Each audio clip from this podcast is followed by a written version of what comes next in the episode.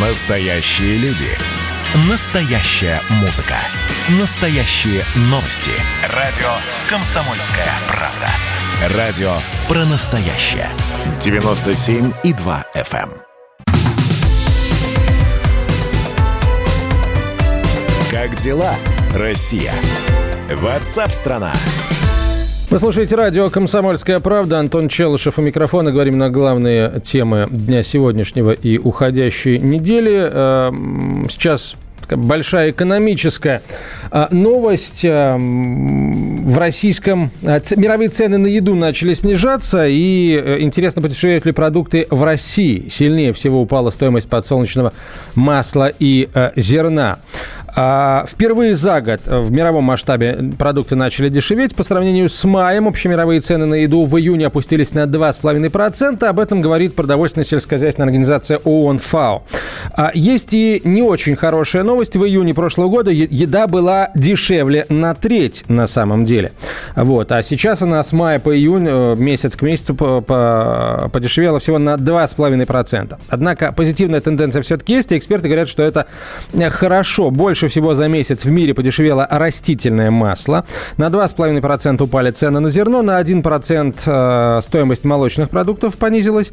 Мясо подорожало на 2,1%, сахар почти на а, процент. Вот что означают эти показатели и можно ли по ним ориентироваться и там ждать определенных движений в ценообразовании продуктов питания в Российской Федерации? Поговорим прямо сейчас об этом с кандидатом экономических наук, экспертом Российского института стратегических исследований Михаилом а, Беляевым.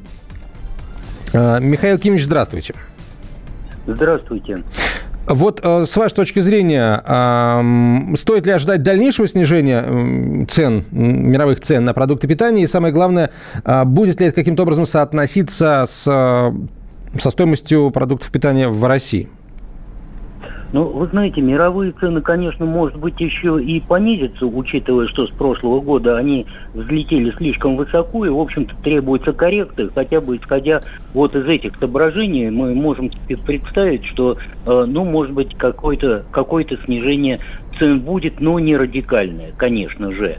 Вот. Что касается цен России и вот соотнесения мировых цен и российского рынка, хотя они связаны между собой, но мы должны э, тоже понимать, как устроен внутренний рынок. И что ценообразование на внутреннем рынке зависит от того, как э, устроен именно он в каждой данной стране. У нас э, в стране доминируют, э, вот во всем случае в крупных городах, а они диктуют цены потом уже по всей стране, э, крупные вот такие вот сети сбытовые. А, вот компании, такие крупные магазины, супермаркеты, как мы их называем, и они доминируют на рынке, и, собственно, они устанавливают цены, те, которые, в общем-то, конечно, они имеют какую-то связь с реальностью, но, в общем, они больше ориентируются на эм, аппетиты вот этих самых компаний. Я не произношу слово монополии, потому что в данном случае это не в чистом виде монополии, но поведение очень э, такое монополистическое, то есть то, что дает власть над рынком. То есть они не следуют за рынком, они не э, сообразуются со спросом предложения рынка, они диктуют э, рынку, навязывают свои, э, свои, так сказать, условия. Поэтому говорить о том, что у нас цены как-то можно ожидать понижения в самое ближайшее время, это э, весьма и весьма сомнительно. Тем более, что мировые цены упали всего на 2,5%. Это, в общем-то, совершенно мизерно. А вот э, компании, вот эти крупные, монопольные, а, монополистические, они отличаются тем, что они любой предлог, любой предлог используют для того, чтобы внутренние свои собственные цены повысить. Вот, в данном случае, когда цены на мировом рынке повышались, это был очень удобный такой момент ссылаться на внешне, на внешние цены, тем более, что они росли достаточно существенно, и говорить, что вы понимаете, вот мы следуем за мировой тенденцией, ничего нам не остается делать, мы часть мирового рынка, и мы тут вот, э, собственно, не вольны, не вольны ничего сделать, не в состоянии. Но э, они обладают эти цены, и особенно монопольные цены, вот монопольное ценообразование, что когда когда какие-то цены снижаются, то монополии как-то остаются глухими, так вот слеповатыми по отношению к ним.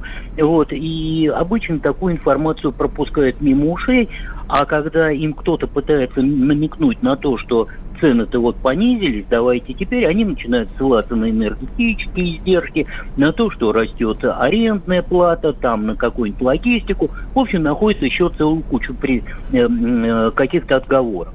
Единственное, на что мы можем рассчитывать и ожидать, это то, что может быть по плодоовощной продукции, еще вот по связанной с ним, это все-таки какой-то сезонная коррекция цен сезонное снижение. Вот они могут совпасть по времени, и как-то это может быть обыграно в информационной сфере.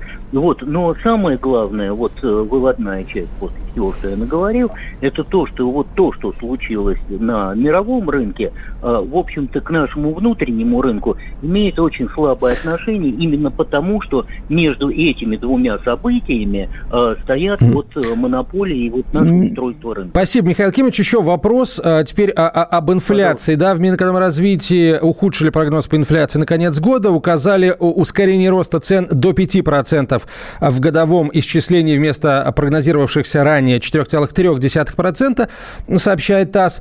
А, вопрос вот какой. Смотрите, у нас в июне, а, точнее в мае, а, инфляция в годовом исчислении, по-моему, до 6,5% подскочила. При этом в Минэкономразвитии говорят о том, что а, у, будет ускорение роста цен. И каким, простите, образом мы тогда получим в конце года 5% инфляции, если э, сейчас все идет к тому, что она, ну, она уже сейчас выше в годовом исчислении. В какой промежуток года цены все-таки должны будут каким-то образом упасть, чтобы в итоге у нас 5%-то получилось? Вот вы знаете, прогнозирование инфляции вот со стороны наших ведомств, это вообще э, сродни какому-то вот, ну, чтобы найти культурное сравнение, ну, скажу черному ящику. Трудно понимается, как они это дело прогнозируют. Тем более до конца года поймать 0,7% или полпроцента, это, в общем-то, при качающейся конъюнктуре нынешней, это довольно сложно. И то, что вот э, цены выстрелили на 6% в течение вот такого короткого промежутка времени, его, в общем-то, экстраполировать до конца года, до конца года трудно. Э, вот, и похоже, что, может быть, будет 5-5,5%. Ну, правда, мешает вот это вот высказывание э, э, Минэкономразвития про ускорение. То есть вы совершенно правильно заметили, тут вот фундаментальные противоречия. То есть ускорение там этого слова не должно быть. Вот, но тем не менее, значит, конечно, э, инфляция у нас, она э, такая существует, именно потому, что у нас большинство, значительная часть рынка, и не только рынка продовольствия, а устроена вот таким вот образом, где доминируют крупные компании, которые диктуют свои условия рынку. Вот, и бороться надо вот э, не с ценами, а с аппетитами и с жадностью вот этих вот компаний, как их назвал Мишустин, не произнося слово монополистическое ценообразование, вот, бороться с этим надо, и таким образом мы работать будем, э, работали бы не против рынка, а наоборот защищали бы рынок и его равновесие от э, вот таких вот необоснованных, вот э, от таких вот э, угу. действий монополий, которые как раз рынок искажают. Спасибо большое, Михаил Кимович. Михаил Беляев объяснил нам текущий расклад цен и прогнозы эм, инфляции в годовом исчислении. Кандидат экономических наук, эксперт Российского института стратегических исследований. Как дела, Россия? Ватсап-страна! страна